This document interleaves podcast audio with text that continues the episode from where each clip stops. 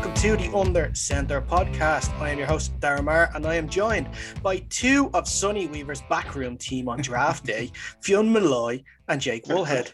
Guys, how was it in that 2014 draft going from number seven to number one and then getting all your draft picks back? As I can't, I can't speak for Fionn, but I know for me it was uh, the uh, roller coaster. Yeah, planned it to a T. Can't believe it was pulled off. I don't like the fact that you rinsed my Seattle Seahawks out of all their picks, but look, we'll let that go just for this time only. Uh, we have another packed show this week. We're going to be speaking a little bit about the crazy week that's been uh, so far with the free agency.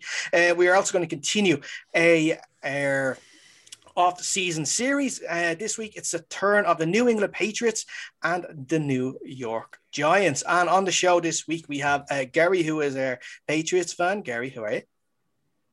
Splendid, Aaron. Thanks very much for having me. Appreciate it. No problem at all. And we have uh, Jerry Foley from the Giant Insider. Jerry, how are you today? Better today than yesterday. I'll tell you that. That's definitely something we're going to get into in the show. Um, if you are watching us on YouTube, if, can you please uh, like this video and subscribe to the Dynamos Podcast Network? It would really help us out a lot. And that is where you're going to find our podcast each and every week, uh, where uh, you find so many other great podcasts too. You'll have the upper tier podcast for the uh, soccer fans, and you also have the four podmen for uh, wrestling fans there as well. And of course, if you don't want to watch us on YouTube, you can get us on Spotify, Apple Podcasts, Google Podcasts, wherever you get your podcasts. Just search Dynamo Podcast Network and you'll find us there. While you're at it, go to our Facebook page, facebook.com forward slash under center pod. We're at Instagram, uh, Twitter, and TikTok under center pod there too. So make sure you give us a like and a follow there. But let's get straight into the news. And we're going to talk about free agency. We're not even two days into it, and it's been some real, there's been some really big moves already. Uh, so much for the reduced salary cap this year, lads. But hey, look, what's it called? Cap ma- manipulation is, is the key word that we're going to hear this whole off season. But instead of going through every single move, I want you guys to point, see if you can think of two uh, signings that have happened in the past couple of days, or maybe in the past couple of weeks leading up to that known about, um, that has taken uh, your eye uh, for good or bad, whichever you want. So I'll do a little round robin. I'll go around the table and, and see what you think. I'll go first. And the first one I want to mention is Corey Linsley going to the Chargers uh, on a, a three, four year deal uh, from the Packers. This just shows they are uh, building their team around Justin Herbert, and I love to see it. When you have a quarterback that ha- gave the performances like he did last season, it, you know you have your guy for the next 10, 15 years. So you build your team around him. Again, not being a Sour Seahawks fan, this is just how I see it. Okay. But I think uh, it's going to be great news for Justin Herbert. It's going to be great news for the new head coach Brandon Staley. Now there's still some work to do in terms of weapons outside of say Keenan Allen. They, they sort of need a few more, maybe wide receiver, and of course, uh, with Hunter Henry leaving as well, uh, they're going to need probably a new tight end too. But that can still be addressed in free agents. Maybe if we go on to the draft, they can look at that too. But Fiona, start with you then going around the table. Uh, give me a move that you've seen in the past few days that has really uh, caught your eye. Yeah, so for me, I think I'm going to focus on the Patriots. They went big and they went early, signed a load of guys on the first day. Uh, some of them really nice moves. I like them a lot. And some of them really poor moves. I don't think they're so good. Jonnu Smith is one I thought was an excellent uh, get. He's a fantastic tight end. They're going to have uh, Cam Newton, I believe, at quarterback, or they might draft someone. But uh, having a nice tight end is a great comfort blanket for any quarterback, no matter whether they're a veteran or a rookie. So that suits them really well down to the ground, no matter which way they go in terms of the quarterback room. Uh, two guys I didn't like. Jalen Mills, I thought they spent a lot of money for, considering he's an Eagle cornerback who hasn't covered himself in glory, really. And then also uh, Nelson Agholor. Now, he did have a better season last season with the Raiders, but historically has not led anywhere near the numbers and had a significant amount of drops. So I think that's they gave him, I believe, 13 million a year. That's a lot of money to pay a guy who really still has to prove himself as a as a good wide receiver. Yeah, I can see. I can see. Uh, sorry, just on on on Fion's point with Agholor, I can see him having a, an Amari Cooper level turnaround with the, the Cowboys, like what he done. It you can see that Cooper played quite well outside the Raiders, so maybe it, was a Derek Carr issue and not a, a, a wide receiver issue. Uh, the two I was thinking of though was uh, Corey Davis to the Jets. I kind of liked because we know Corey Davis can play a bit of ball. He's good. He's fast. Uh, he's good in his route running, and it's a nice complementary piece to have to a young wide receiver room especially with Mims in there. So I, I really like that sign. I thought it was good. It still doesn't really show me where they're going in the draft. Are they going to go quarterback two or are they going to trade out or what are they going to do? Is Sam Darnold going to be the head there on that team? We don't know. And then the other one I had written down here, it wasn't a signing, but it was a lack of a signing. And I thought Golladay would have been snatched up by now. I really, really thought he would. And Jerry, you could probably you could probably think that we were both probably hoping he would come our way onto the Giants team for a nice price. But um, I'm not sure whether it's he's picky or his price is too high. I seen a report that a, a lot of teams they like him, but only at the right price. Yeah, Jordan Raanan even uh, posted today that the Giants are interested, but for the right amount. I think Golladay is gonna wait it out a bit. Uh, I know the the Dolphins and the Giants are both interested. The Giants couldn't do anything until they locked up Leonard Williams long term and got that 19 million cap hit down to 11. So I think they they created about eight million dollars worth of space today just by doing that they could still renegotiate others as well to try and bring in Golladay, but it's only going to be for the right price. Um, as far as moves, like I, I always go what teams aren't doing for some reason. And I know you don't build your team through the draft. I'm sorry, through free agency, but you do supplement it. Uh, the Giants uh, cutting Eric uh, Kevin Zeitler was a surprise to me. I thought they would renegotiate, and once they cut him, I thought that would mean that they were going to try and keep a Dalvin Tomlinson, and they didn't, or they couldn't because, and he only he got 11, 22 million from the Vikings two years. That's not a crazy number, but also uh, the team that that shares the building with us, the Jets, they're making some moves, but they're not building the line, and I don't know what that means. I don't know if that means they're going after Penei Sewell in the draft and they're going to keep Darnold. That's fascinating to me. From what everything I understood, they were going to go quarterback in the draft, but it's more it's a lot about what these teams aren't doing as well. So those were those were a couple surprises for me. I think the, the cutting of Zeitler, which I thought would free up enough money to maybe keep Tomlinson, and then the Jets not building their offensive line but adding other weapons. So it's going to be interesting to see what these teams do, man. Yeah, I had. um I'm sorry, do you want to finish? No, go ahead. Cool. Um, what I would have said was like it's going to be hard for me not to say oh well the best signs of free agency was all the Patriots players they just signed. But it was actually one Patriot that left the building and went to the Chiefs, and that was Joe Thuney. The interior O line for the Kansas City Chiefs, especially you, you, saw what it was like in the Super Bowl. They got obliterated. You lose Mitchell Schwartz and Eric Fisher. In this, it was the same day. I'm pretty sure it was the same day we did lost the two guys. Yep. So to pick up Joe Thuney, five years, eight million was a bit of a stretch. Yeah, maybe it was. But if you look at the history of Patriots O linemen going in free agency, they get paid. So that was one move. and the second move was um, sort of kind of under the radar, which was Josh Johnson of the Rams going to the Browns. Um, like last last year and the year before, he didn't really have a great year. Like he, it was a spot of need for them. So obviously having Grant Delpit out last year, um, the safety from LSU, he's going to be back this year. Greedy Williams and Denzel Ward, and having the strong safety such as himself in there. Um, in that Super Bowl year, he had 73 solo tackles, a pick, uh, eight passes defended. So like it is good. They did need someone at that strong safety position, and obviously you want to fill a place of need. So I'd say them two are my top three agency meals so far. Yeah, That's a good one. Yeah, uh, I just know um, Jerry, you brought up as well teams that aren't um, bringing in the probably the the people that they need is the Bengals. Uh, the Bengals have brought in uh, Trey Hendrickson, um, and they have that that was to replace Carl Lawson. Though to be fair, the one thing that they're not doing is they're not getting no linemen, and that is one thing that they need to do. It, like how the Chargers are protecting Justin Herbert, Bengals are going to need to protect Joe Burrow because he's coming off a really, really bad injury.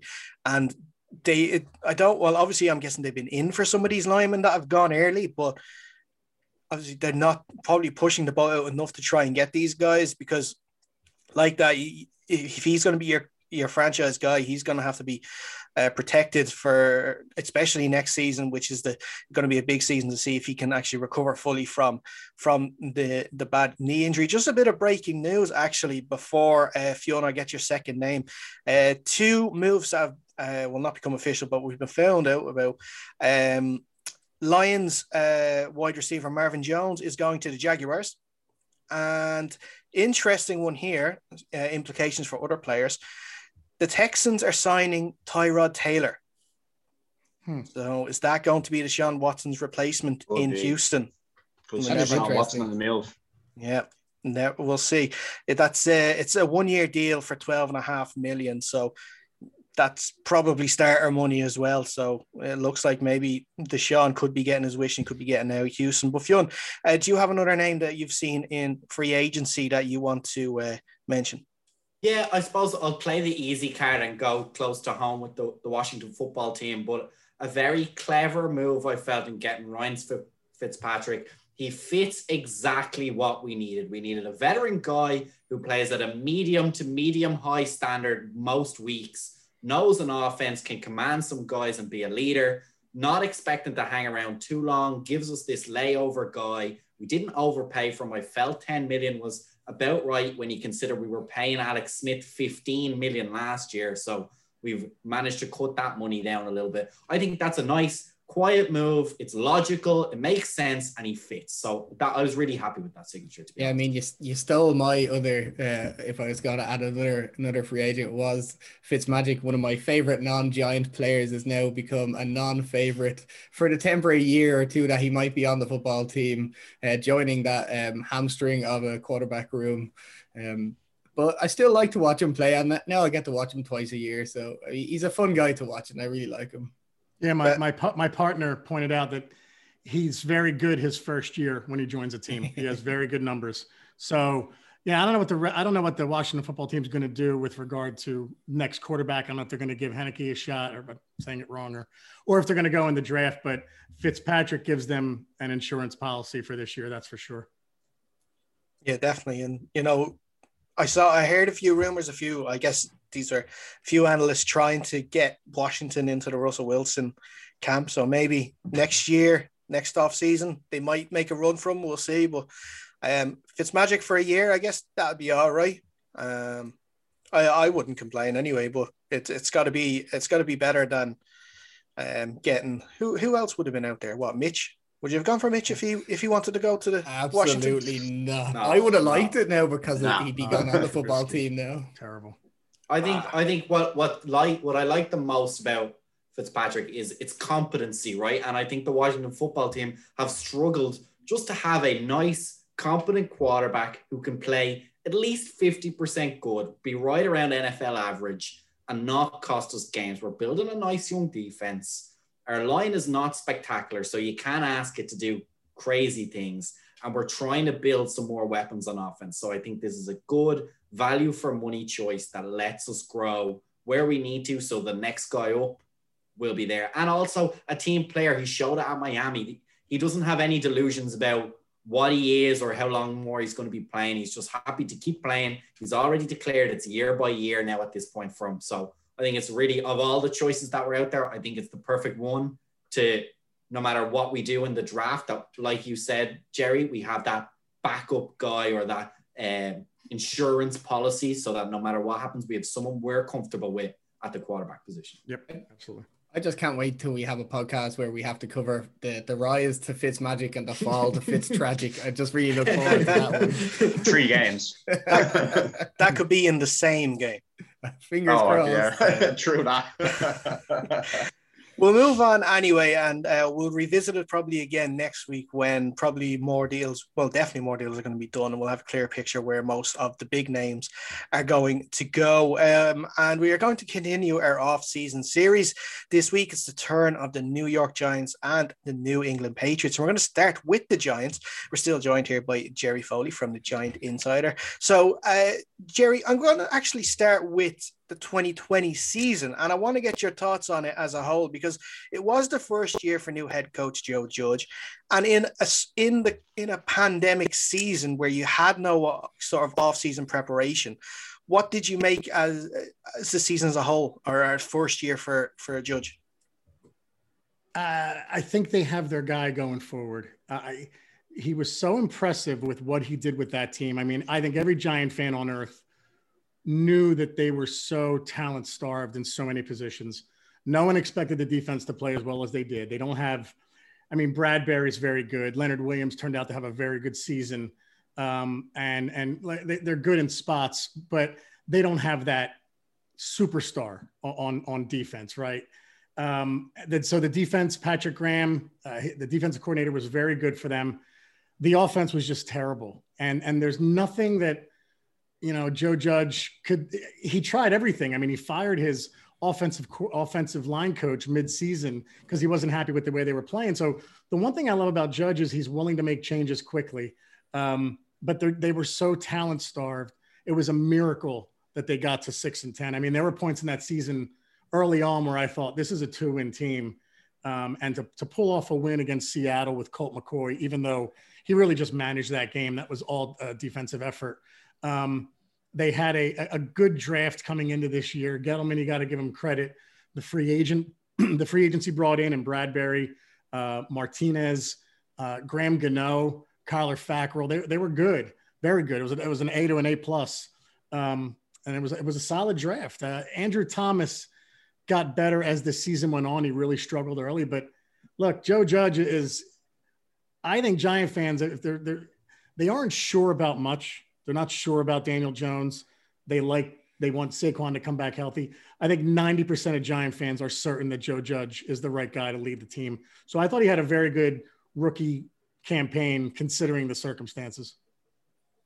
Yeah, absolutely. I love Joe Judge. I thought he was fantastic this season. He just had a lot of energy. It was a lot different than uh, watching Pat Shurmur on the sidelines. Anyway, yeah, I was gonna say Shurmur. Shurmur didn't Shurmur wasn't involved as much as as Judge at every position, right? Like Judge was a special teams coach, so I think of like a, a, John Harbaugh, right?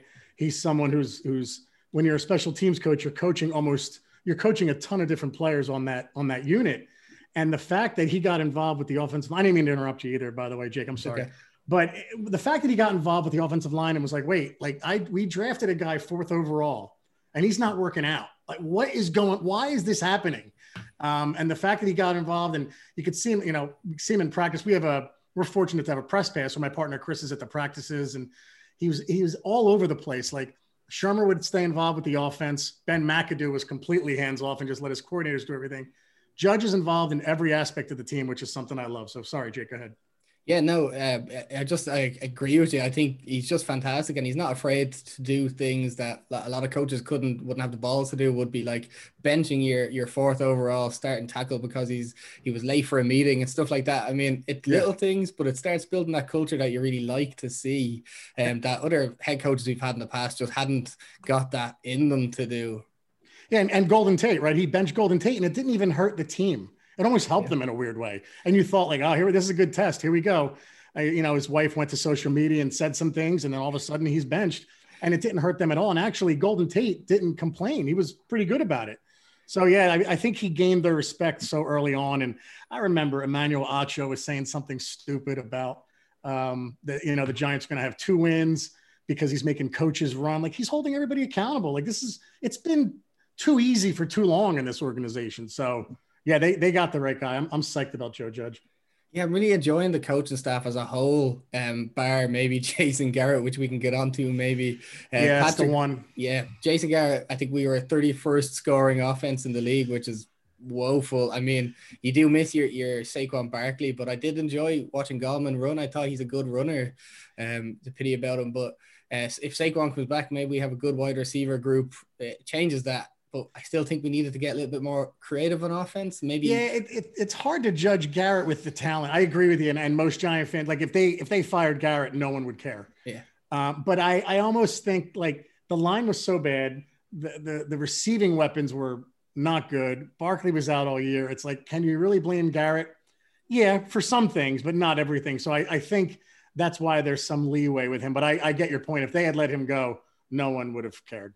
Yeah, yeah, definitely. Um, and then my only other thing, my criticism of Joe Judge would be he just doesn't seem to be aggressive in situations where you would like him to be aggressive. Some fourth down calls you would like him to go for, especially when you're in the the opponent's territory. Make them moves.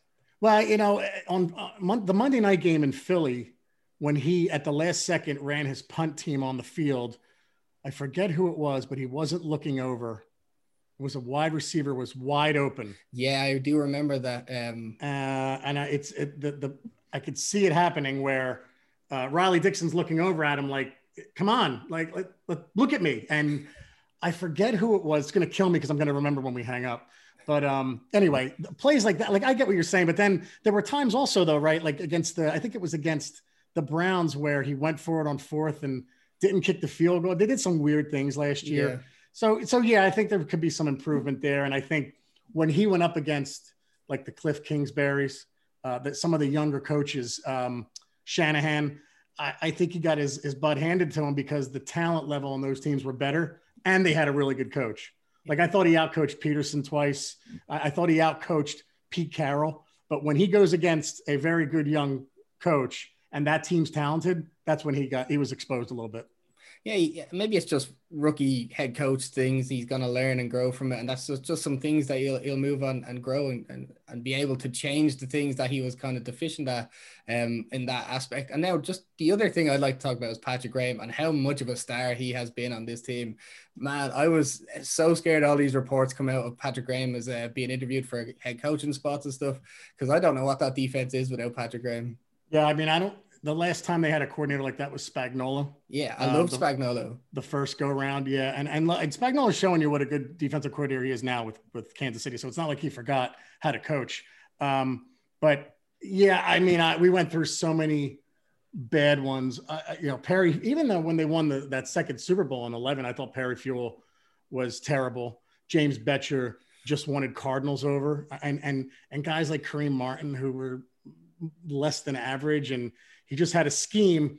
And what's great about Patrick Graham is he wants to blitz, but he looks at the at that team and says, "My second corner is not good.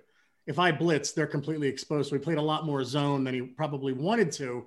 So he got he fell in love with zone a bit too much. If I had one criticism of him, but I, I, I thought what I like about Graham is he looks at the talent on the team and says, "All right, what can we do with this?" And it maybe isn't my my my favorite scheme, but I'll adjust to the talent around me. And that's a, that's the mark of a great coach. And they haven't had that probably since Spagnuolo the first time around. So.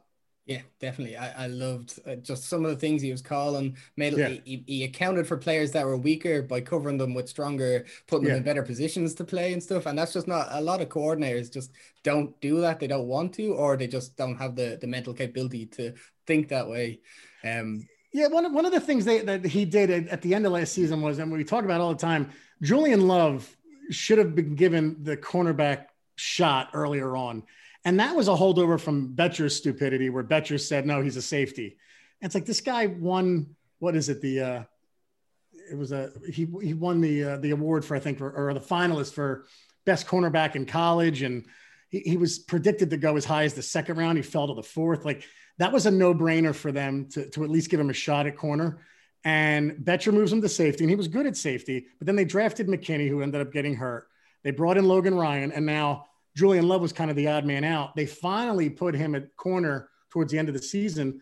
Thought he played well enough to say, you know what, maybe even if we don't draft a corner, which I still think they will, we have something here where maybe he can be our second corner. Then they have uh, Darnay Holmes in the slot. So yeah, that's another guy I wanted to ask you about. How did you feel Holmes did throughout the season? I thought he had his rookie growing pains, but again, yeah. I thought he played quite well, admirable, admirable in the slot, slot corner position. Yeah, corner is probably one of the tougher ones to transition from college, and then the slot. It's yeah, if you think about it, right, the the slot corner is covering a guy that can go either way. He can go left, right, go, go past you. It's hard. You have to be very shifty and he he's got the right size for it. He's physical. I thought he got better as the season went on. We felt that he was probably their best rookie last year. He ended up being their overall when you look from game 1 through 17, Holmes was probably the best rookie. They'll have a lot of fun with him next year playing the slot and maybe alternating even with McKinney because McKinney played the slot when he came in too.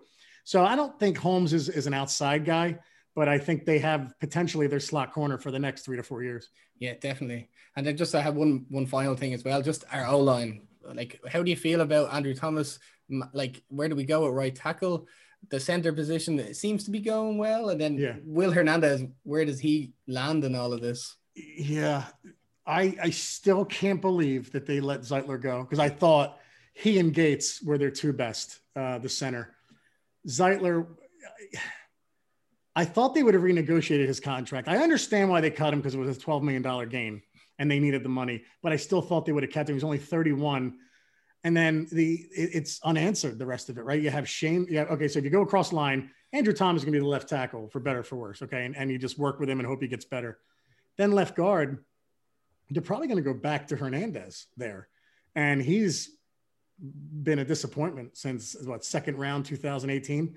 Uh, he's he's he's better in pass protection than Lemieux, but Lemieux was very good at run blocking. So you know Hernandez is what he is. Hopefully he gets better. Gates, I think you're fine. I think he's settled. And he was a surprise because Yeah. he was a tackle really, and they moved him to center. That one worked. Now you're probably going to put Shane Lemieux at right guard. I thought Lemieux was better than Hernandez, but he was better in the run, not in the pass. The pass protection needs work. And then right tackle, they have uh, you know a very expensive Nate Solder uh, or Matt Peart, and it's like okay, if we're going to go with Peart, he he flashed last year, but are you really going to hand over the job? So I can't believe I'm saying this, but I, I would not be surprised if you know, say the Giants bring in a, a receiver in free agency if they went with Slater in the draft. So their line, I think, is far from settled still. So Yeah. it's, it's not. I don't feel good about it right now. Yeah, me either. I'm, I'm like it's uh, the right side is kind of scaring me to be honest, especially against some of the the D lines we face in the NFC East. Uh, they're quite strong, so hopefully Solder might work better on the the right side than he did at the left side. And Well, yeah, Thomas- even the le- the left side with now you, you put Hernandez back there.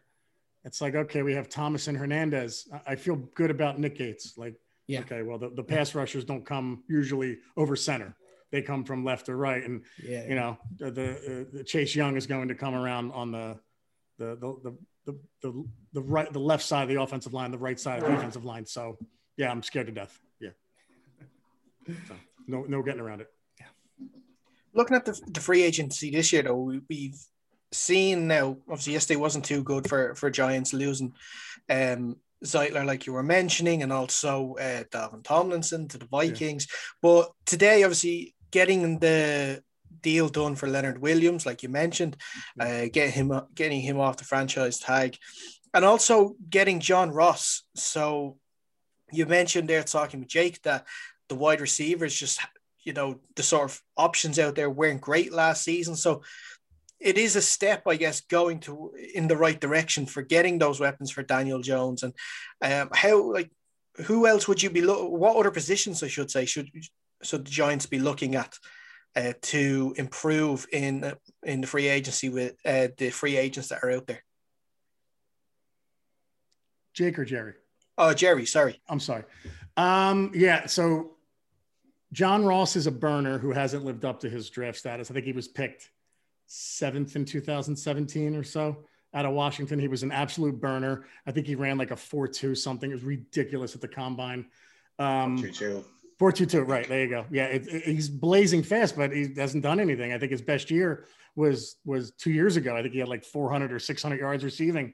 Um, it's nice. It's a nice addition because it's it's it's low risk, kind of medium reward, but that does not mean anything as far as like we're we're settled there. And if they are, then they're completely tipping their hand that they're going receiver in the first round of the draft. Like they cannot go right now with Darius Slayton, John Ross, CJ Board, um, Sterling Shepard, and say, okay, we're set. Like they have to, they would have to go uh, one of those big three receivers, Waddle, Smith, or Chase in the first round, or even Pitts, the, the tight end from Florida. So I still think they're going to sign somebody. I said all along it was going to be Samuel, not because I want him, but because I think they'd fall in love with his versatility.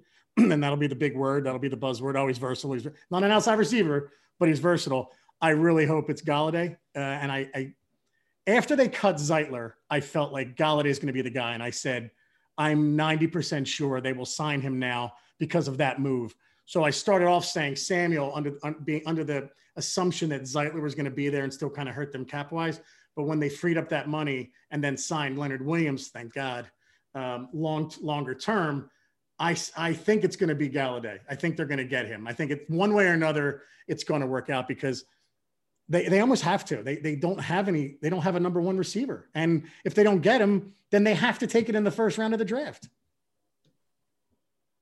Gary, really quick, I have a question for you. Uh, Daniel Jones is an off talked about quarterback, not it, not just in Giants fans, outside of the the fandom as well.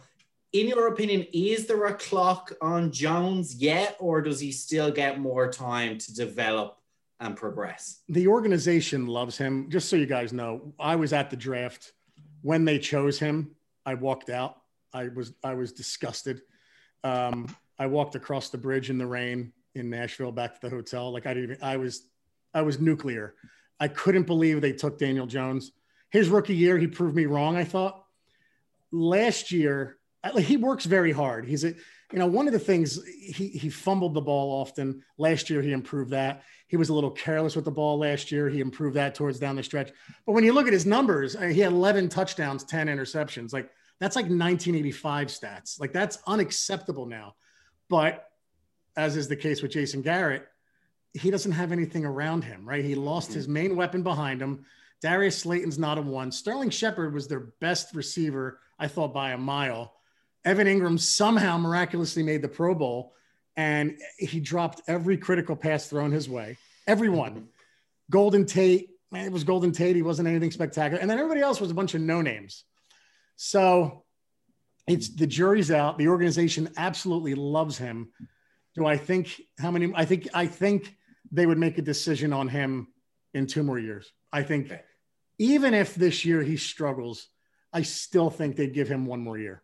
I think I think I agree with you, and that was going to be my follow up question that you kind of addressed there, and your answer was. I think there's just too many holes at the moment that need yeah. covering to be worried about. Daniel Jones plays just good enough for him to not be a thorn in the side, not costed too many games, and there's way more cost effective areas that need to be addressed before you get to him. I think I, I agree with your assessment on that. Yeah, like like if he was uh, if he was he was on the if he was on the Washington football team instead of um, Dwayne Haskins, they don't lose the games that he goes in. Like that because that the Washington football team is way more talented, except the quarterback position when Haskins was playing than than the Giants were overall, like especially offensively. So I I think I think because of the lack of talent around him, they're giving him a pass, and I don't blame them if they are. Plus, plus, it's he's there two years. He learned two offenses. So that that hurts too. Who, um, just out of curiosity, who were you hoping they would have drafted uh, in 2019? Uh, I they could have drafted seven to eight guys, and I would have been fine with it. And it, it, like Josh Allen was there, like, I would have been fine with him. The the, the defensive Josh Allen. Yeah. Um, I mean, there were uh, what was it White was right before um, Clelin Ferrell. I'm trying to think of that, Jeff. It was um, Clelin Ferrell went, I think, fourth to the Raiders. Um, yeah, it was, there were, there it was so Devin many... White before Daniel Jones. Right, right. So when they took when the Bucks took White, I was like, all right, we got Josh Allen. And when I heard it was, uh, I got a text message first from my guy at the stadium, and I I couldn't believe what I was reading. I'm like, there's no way. There's no way. I thought if we get him, it should be later in the get him in the second round or that they had that um that second pick that which ended up being Dalvin um what's not Dalvin Tomlinson Dexter Lawrence the 17th pick the Odell trade. I thought if they want him, get him there, but get something else first because they still had Manning and I thought they were going to go all in with him. But when they, uh, um, I couldn't believe it. Yeah, there were. I'm trying to think of that draft. There were so many guys I would have been fine with at that spot and they took the one I didn't want. But that's why I'm not a general manager because I think he's actually working out okay. Yeah, well, just they had the likes of who did you? I'm just looking at it here. There was yeah, go ahead, read them because. Yeah. So between Jones and then your next pick, Dexter Lawrence, you had Josh Allen, like you said, T.J. Hockenson, Ed Oliver, Devin Bush, Ed Jonah, Oliver, yep. Jonah Williams, uh, Rashan Gary, yep. uh, Christian Wilkins, uh, Chris Lindstrom, uh, Dwayne Haskins, uh, Brian Burns, and then you had Dexter Lawrence. I got. I'm not gonna lie, guys. I wanted Dwayne Haskins over over Daniel Jones too. That was another one. I, I would have been fine with uh, with Dwayne Haskins, and I felt like if he was had the. The, the the one thing I got apprehensive about Dwayne Haskins was his. Uh, I heard that they, he was charging for his draft party, and I thought, uh, uh that's not a good sign. That's someone who's doing doing things the wrong way way too early uh, in his career. So, but I, I'll admit I wanted him uh, up until that point. So there, there were a lot of guys I would have taken over Jones.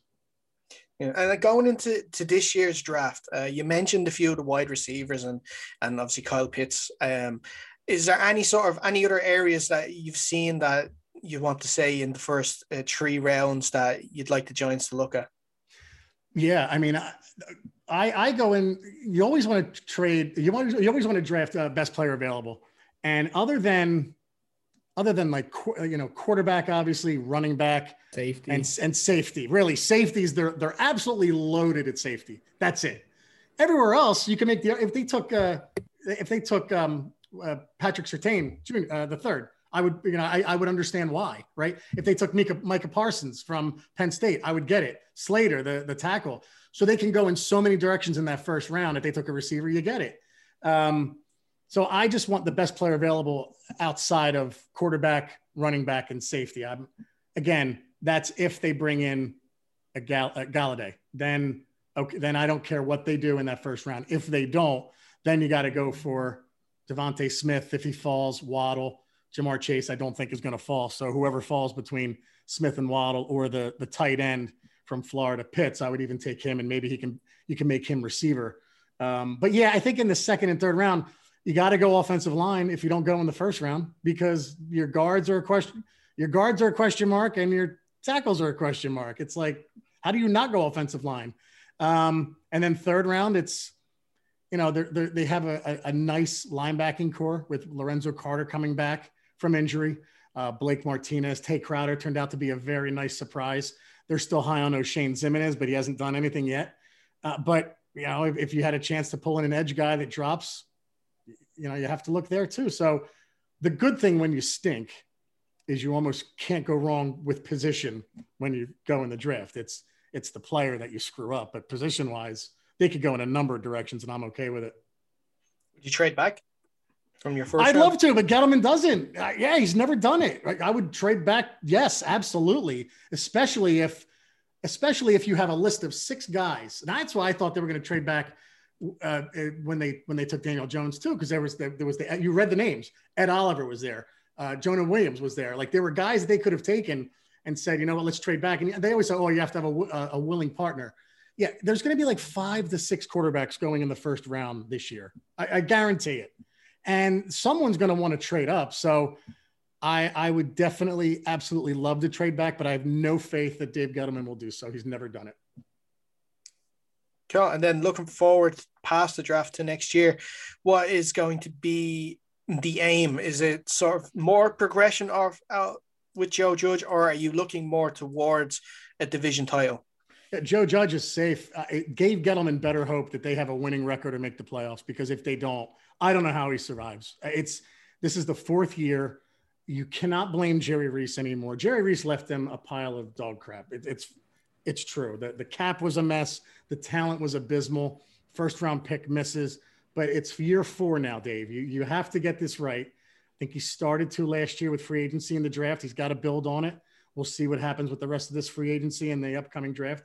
But I think, you know, nine and seven, 10 and six, you know, you, you got to get there at least. He's got to be nine and it can't be eight and eight even. Got to be nine and seven for his job to be safe. And that's what I want to see. I'm tired of what seven out of eight losing seasons, eight out of nine missing the playoffs. Like, enough's enough. Got to get better now. You know, what have you done for me lately, Dave? Not much. Perfect. Uh, I think uh, that is where we are going to wrap up our talk on the Giants. Jerry, thank you so much for taking the time to speak to us today.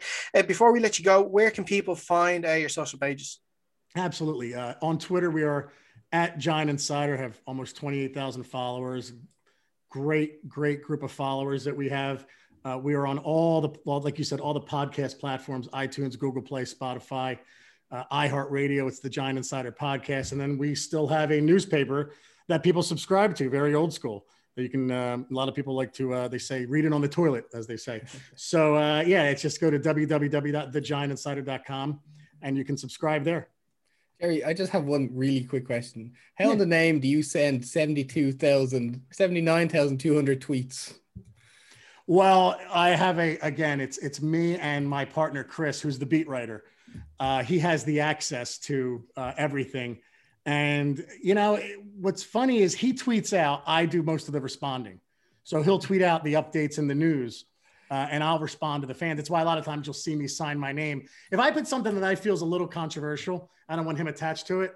And and, and same thing, he does the same thing. We'll sign our names to it. Most of the time, we agree on most things regarding the Giants. But like today, he got very frustrated with the Leonard Williams thing and he wrote, enough's enough. Let him go. And he wrote Chris. So it's just, it's two of us doing it. So that's, that's pretty much how. Yeah. We had to ban Jake for the same reason. He was just too controversial. We didn't want to be attached to him, so he's not allowed to comment on anything. Well, well, to be honest, Chris, you know, Chris was like a couple of times like, dude, you you serious with that tweet? Like jo- kind of joking around, but also like, I'm like, yeah, I know. I'm sorry, Chris. So I started putting my name next to ones that were a little more, uh, you know, colorful. So I think that's what we're gonna have to do for our page now, and just going to, even if I send one out, I'm just gonna put Fionn's name to it and just blame me. out for it. But listen, yeah, Jerry, thanks again for so much. Uh, hopefully, we can get you back on closer to the start of the season. Maybe do a little review after we know the rest of the free agent moves and maybe some of the draft moves too.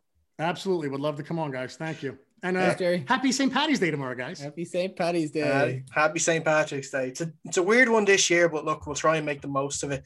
Um, guys, we're going to take a quick break, and when we come back, we're going to start talking Patriots with Gary. Welcome back to the Under Center podcast uh, with your host, Daramar, joined still by Fionn and Jake. And we are also joined by our New England Patriots fan. That's Gary. Uh, Gary, thanks for uh, hanging on. I know you had to sit through a lot of Giants talk there, but look, listen, uh, we're going to have to sit through a lot of Patriots talk. So I think it's a fair compromise. You have for the past few years, my friend. So you know, it was nice reliving those Giants victories in the Super Bowl. That was really helpful as well. I did see you stare off a little bit. I think you were just thinking about those games and just maybe crying a little bit inside about it, were you? Just seeing Tom Brady on the ground with Strahan above him in one and Justin Tucker in the next, just just hit home. Let's not even go there with the helmet catch. Let's not go there with Mar- Manningham. we That's can just- go there. That's the thing, though, because so we can actually go there if you like. Please don't. The, the the topic we're going to talk about now and bring me back to that hellish year of last year is going to be painful enough. Trust me. Well, yeah, let's let's go back in time and let's go back to the 2020 season. Um, I know you don't like talking about uh, the two Giants games, but how about we talk about Bucks and Chiefs instead? Uh, yeah, that's it, it. just gets worse from here, doesn't it? At this stage, you planned this It perfectly. does. It does a little bit because I know what what's uh, what we're going to be talking about in a couple of minutes. So I need to just I need to just get my shots in before you start boasting about what's been happening the last couple of days. But anyway, look, listen, uh, tell us a little bit about the 2020 season because I'm sure it was a strange year to watch, mostly because I know there was no Tom Brady there, but mostly that we saw that you your team was human after all. Let's not go there. Like, it started with Belichick's dog at the draft. That should have been just a whole year of just being like, this isn't going to be what we expect. Having Belichick's dog main draft and looks just by some of the draft picks, which I'm not even going to go into because that's a different story. That he probably made the draft himself. It was just oh, but we'll, we'll, we'll get into this season anyway. Seven and nine. So this is what the NFC East feels like. Um, yeah, it was rough from the start. Like from obviously the whole league was suffering with dropouts, but having the likes of Dont'a Hightower, Marcus Cannon, Patrick Chung drop out at the start of the year was never going to be like, never going to help the scenario of losing Tom Brady already. So like if I go through the schedule here, like it was so I saw a great uh, picture on on Instagram. It was like a perfectly portrayed like donkey, and then the set the, like in half, and then the other half was just a five year old child's drawn, and it really did sum up the season for me. Like you had Miami and the Seahawks games at the start of the season where like okay we lost the Seahawks game, but we were putting points on the board, and ever since then, like that's where it really started and stopped. if you go through the rest of the year, losing to Kansas City with Brian Hoyer a quarterback, like when we could have had Stidham in there, was it like that was the game that uh, Cam had uh, caught?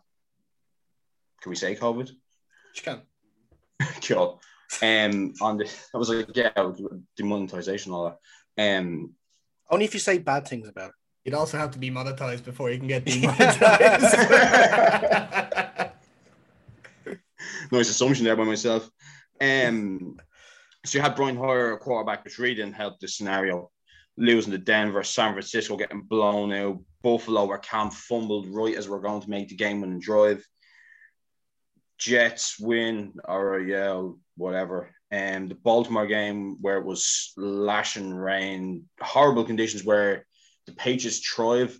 I was at a game there two years ago against Cleveland in the same sort of scenario. Them games again, it's it's a it's giving a false sense of security because you anyone could lose that game to the Pats with the conditions that were being played, and they just run the ball. Um, and then the back half of the season, the blown out by the Rams, losing to Miami, getting blown out by Buffalo. Uh, we'll seeing them win the AFC East. It's just pain on pain on pain. well, look, I know pain on pain. Look, you're human. You're like uh, most other sides now, but in all of this, and like in such a rebuilding year, where you sort of, um, I'm not going to say happy with Cam, but could you understand like, okay, this is just something to get us through, something to keep us going, or would you have liked? Oh, absolutely. Actually, would you like them if actually to have played Stidham or Hoyer instead? You drafted Stidham for a reason. You use a fourth round selection on Stidham. He sat for a year behind Tom Brady.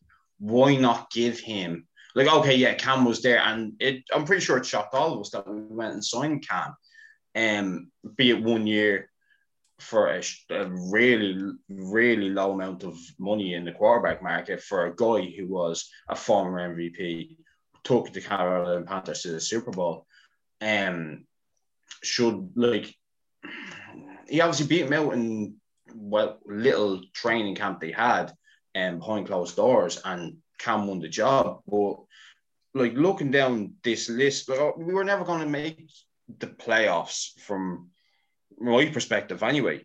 So surely, during, somewhere down here, we could have seen a little bit. Like again, starting Brian Hoyer, uh, like against Kansas City, like Stidham come in through a touchdown to N'Keal Harry. That says it all. If he's a if he had developed a relationship over that year with N'Keal Harry, why not go and then like see if they could do something for the next half? You had Damien Harris there, like yeah, you had pieces on that. Like okay, the line was kind of chopping, changing all year. It was the year it was, but like I don't see why you spend a draft pick on still like you clearly like him.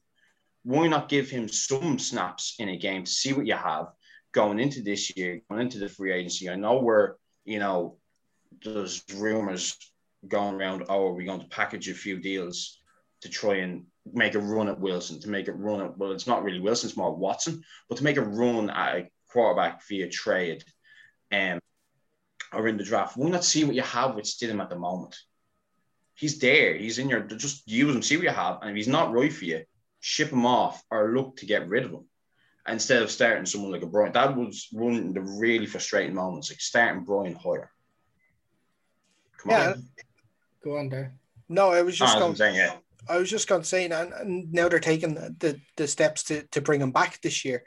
Um, and they gave him another one year contract, but this time 14 million, like one four million for, for Cam after his eight touchdown, 10 interception year last year. I don't know what was more puzzling to me. It's it was paying Cam that money after that season, or another team playing paying a tight end 140 million. Yeah, it's it well, if we can go into the free agency, uh, it's Belichick just throwing money all over the place. But looks at teams, um, he's found out there's a wallet and he can use it, and it's it's it's completely hilarious, and it should really go against the grain. The cap's been reduced this year of all years, and Belichick's like, ooh, look, another shiny new toy. Let me go buy this guy.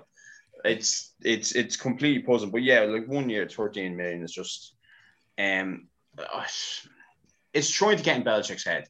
And there's you know four people here who could try and try and try, and it just won't happen.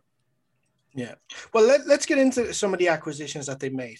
Um, because I know uh, Fionn, you have a couple of things to say about them. So I'll go through them very quickly. So they got back Trent Brown for a seventh round pick and they re and they restructured his his contract. They've got Matthew Judon, Jonnu Smith, Nelson Agholor, uh, Davon Godchaux, uh, Kendrick Bourne, and then today they uh, got Hunter Henry as well. Oh, and of course, uh, don't forget uh, Jalen Mills and uh, Henry Anderson there too. So they, he has he is tr- he is definitely getting a lot of players now, and he's trying to get everything right. But Fionn, what did you make of those acquisitions over the last two days? I think they were across the board. I really liked, as I mentioned, Jonnu Smith. I like Hunter Henry as well. That really screams to me two tight end sets, kind of mimic a little bit what the maybe the Baltimore Ravens have been doing recently. And then I look on the other side of it, and like I mentioned earlier in the show, Mills and Agholor, like they're fine players, but the price you put on them is what kills me. They're really depth players, in my opinion. They're you're not terrified putting them in the game, but they're not starters. And okay, they're not earning 30 million a year, but 13 million for Agholor, who is world famous for drops. A guy in Philly said he'd rather catch babies thrown out of a building than put Agholor there. That's how bad he was. Like this guy is not far removed. Jake said, "Well, look at look at Cooper in in uh, the Raiders and how he blossomed getting away from that scenario." But Agholor was in the Eagles before the Raiders, and he was cracked then as well. I just don't see how this guy has gone upwards. Eagles are famous for terrible cornerbacks.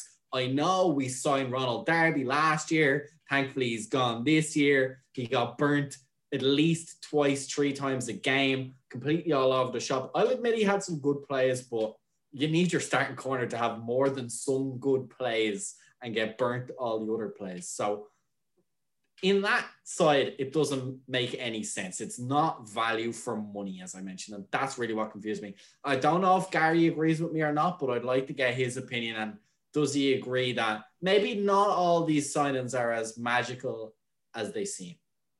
One hundred percent, fuel. One hundred percent, I agree. Um, you just hit the nail on the head with the, and this is what really puzzles me. Like, okay, in one scenario, I can see Stephon Gilmore isn't going to stay. Stephon Gilmore is going to obviously hit the market and he's going to get paid again, even though he got paid with us. But you're going to lose Stephon Gilmore. JC Jackson and Jonathan Jones aren't bad corners.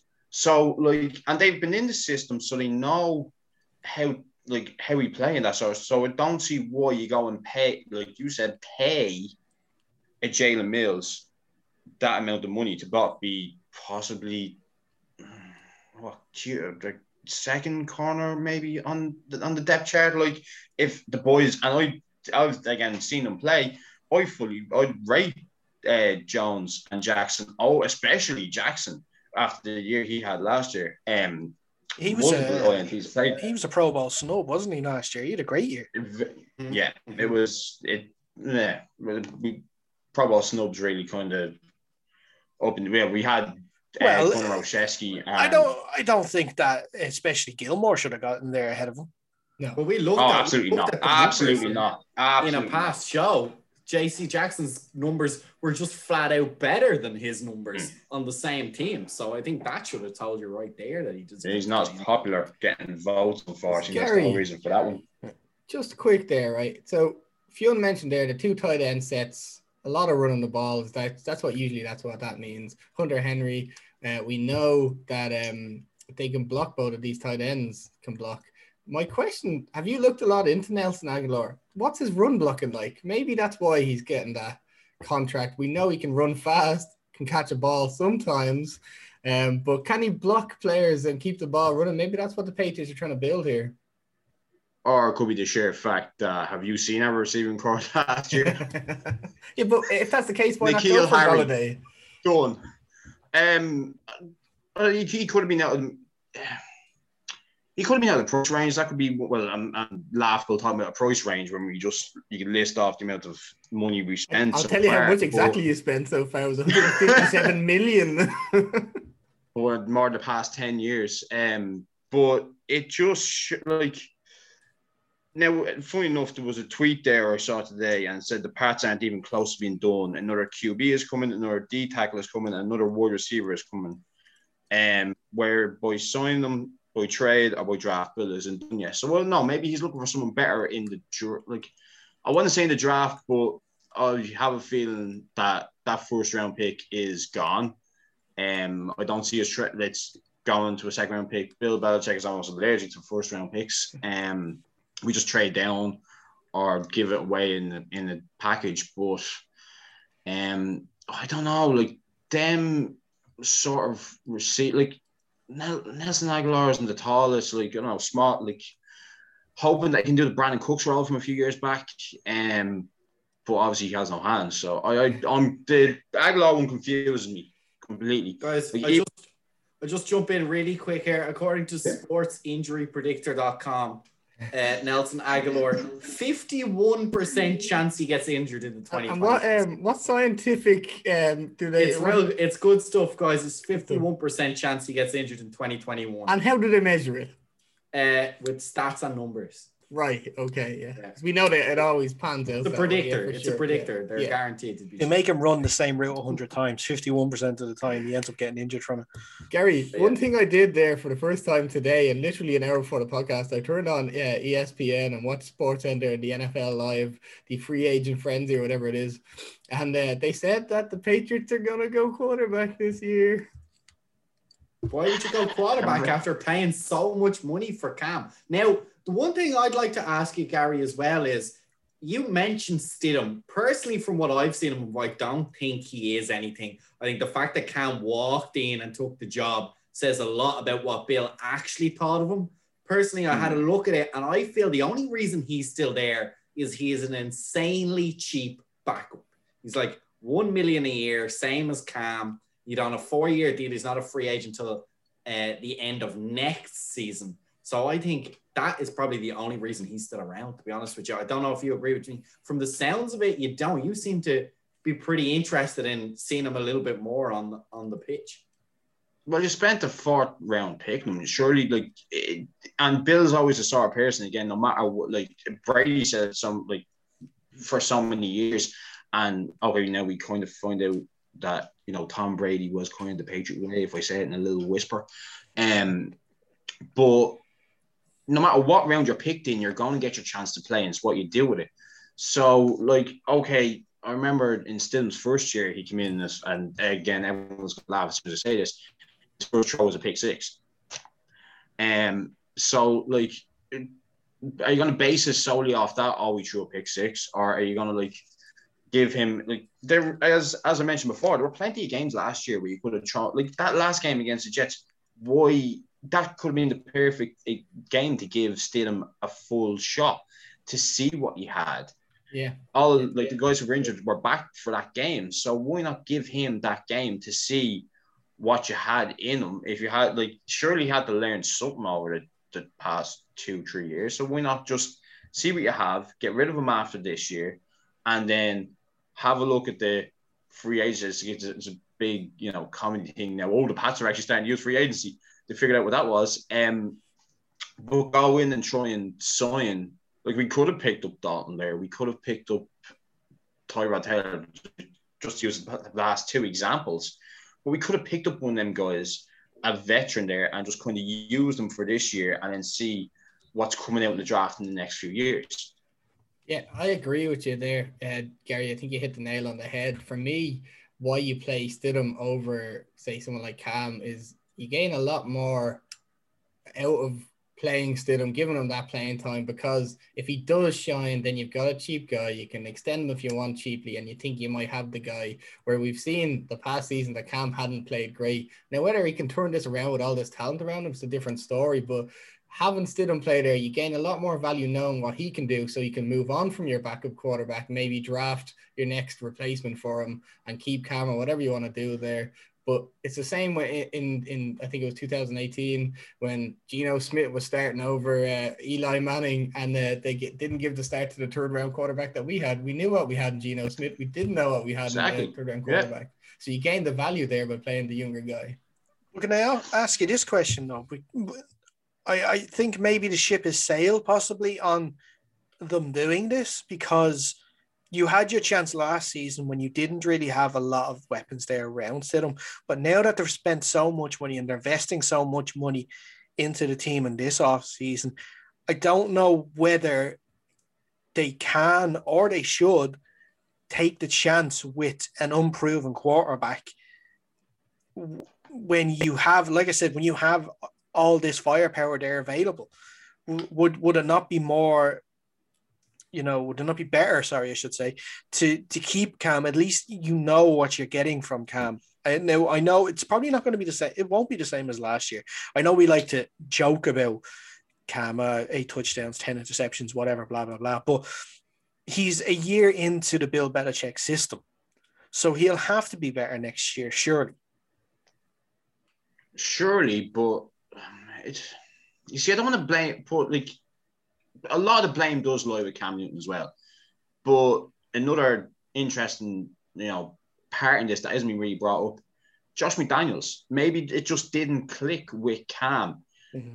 The utter frustration at seeing Josh McDaniels on third and the ha- and half the field to go calling a screen pass really didn't help the situation.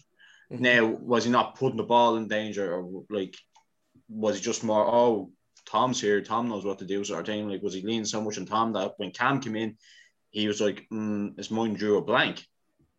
I don't like. It's it's it's it's interesting. I said last year was like as much of a rough year as you want to say it was. Like everyone had a rough year. It was it was the year of a pandemic where and like nothing, there was no flow to the year. So like I don't know, maybe with a full off season now we give and for signing Cam for that money. I don't know. Does it hurt to give him a shot with the talent we have? Um, it's it's it's going to be interesting, and again, it's it's completely hilarious talking about this because again, whatever we talk about, Belichick could easily just go and do the complete opposite of. Looking at the wider division though next year, how not not scared is not is not the word I'm looking for. What's got the word I'm going to use right now? How scared you be the other teams improving? Because I'm liking what the Jets are doing in this free agency. I like their head coach hire. You know, I think especially the Lawson deal, he's going to be a stud next year for sure. I think what the what's Robert Saleh was able to do with DeForest Buckner and stuff like that, I think that the Jets are going to be a lot better depends on Miami. It depends, obviously, quarterback situation. That's another team that has an issue around that and what's going to happen. And then you've got the Bills who are going to be expecting to run it back again with Josh Allen. So, like, what, like says, what, what is going to be a good season for the Patriots in that sense? Being completely honest, I think we need to make the playoffs. Like, and then again, this is just the whole. Oh, we need to make the playoffs as Patriots. I think, but like, you you're after signing talent. The only way it works, you've seen like there's such uh like compare and there's always going to be a comparison until they both retire of Brady and Belichick. Well, hold on. Belichick had a seven and nine season last year. Brady won the Super Bowl. Brady does whatever next year, like probably runs close enough back to the Super Bowl. The Patriots, after signing all this talent, let's say don't make the playoffs, well, that just is a massive like stain against Belichick because it they're, they're going to be compared for their whole careers apart, no matter what anyone wants to say. So, but in terms of the division, it's definitely like I think the bit like it's the Bills for me. The Bills are the one the, the team that you would fear. They're such an overall complete team. Like it's even seeing last year, okay, we, as I mentioned before, we had that game, the 24 21 game where Cam fumbled. I think it was on the 10 or the, like, it was definitely the Red Zone. He fumbled the game away per se, but that second game, they beat, they beat us down. And there was just no answer for them. So, and that was on that run where they started to really gain confidence, um, which obviously took them to the AFC Championship game. Like, that's the team. That's the team you're looking at that could run the division for the next year or two, like a few years, depending on what moves are made. The Jets, the Jets, the Jets. Like, okay, the Jets have, all, but the Jets have always made good moves, but were they third in the draft? Second. Third? Second? Yeah. Um, they have their question themselves. What are they going to do? Are they going to take a quarterback? Are they going to, you know, try and give uh, Darnold some um some help on the O line? Like whatever they do in the draft, like it'll really show their intentions going into next year. They're going to ride with Darnold, or they're going to get one of the quarterbacks, whether it be uh, Justin Fields, Trey Lance. It could be anyone they pick. Um, are they going to go and get another weapon for Sam uh, Sam Darnold um, in one of the Alabama boys or Ja'Marr Chase? So like it, it's still a young enough team, and I still think like I'm, I'm even looking down the schedule here now, like as we speak. There's a lot here at Atlanta, Carolina. Like it all depends on like you have young QBs. We have Jacksonville next year with Trevor Lawrence. Okay, Trevor Lawrence is gonna be good, but I still fancy Bill Belichick taking on a rookie QB. It's been shown before he can win those sort of games. Um, so yeah, it's, it Buffalo is the team, uh, the team to beat now. As as horrible as I like, I know there's so many people that are loving me saying this. Buffalo are the team to beat in the AFC East, and uh, yeah, let's just leave that one there. Buffalo, Buffalo team, you'll keep a half an eye on on the Jets. We'll see what happens. The Jets could continue to be the Jets. We'll we'll have to wait and see. But I, I think uh, I think that's a, a, good place to leave it. Um, Gary, thanks so much for coming on today and talking about man. New England. You you know what? I have to say, for a New England fan, you're actually not that bad. So I think we'll probably have you on again. He certainly hopefully, hopefully. um, especially if they make any more acquisitions. Maybe if they do get that QB.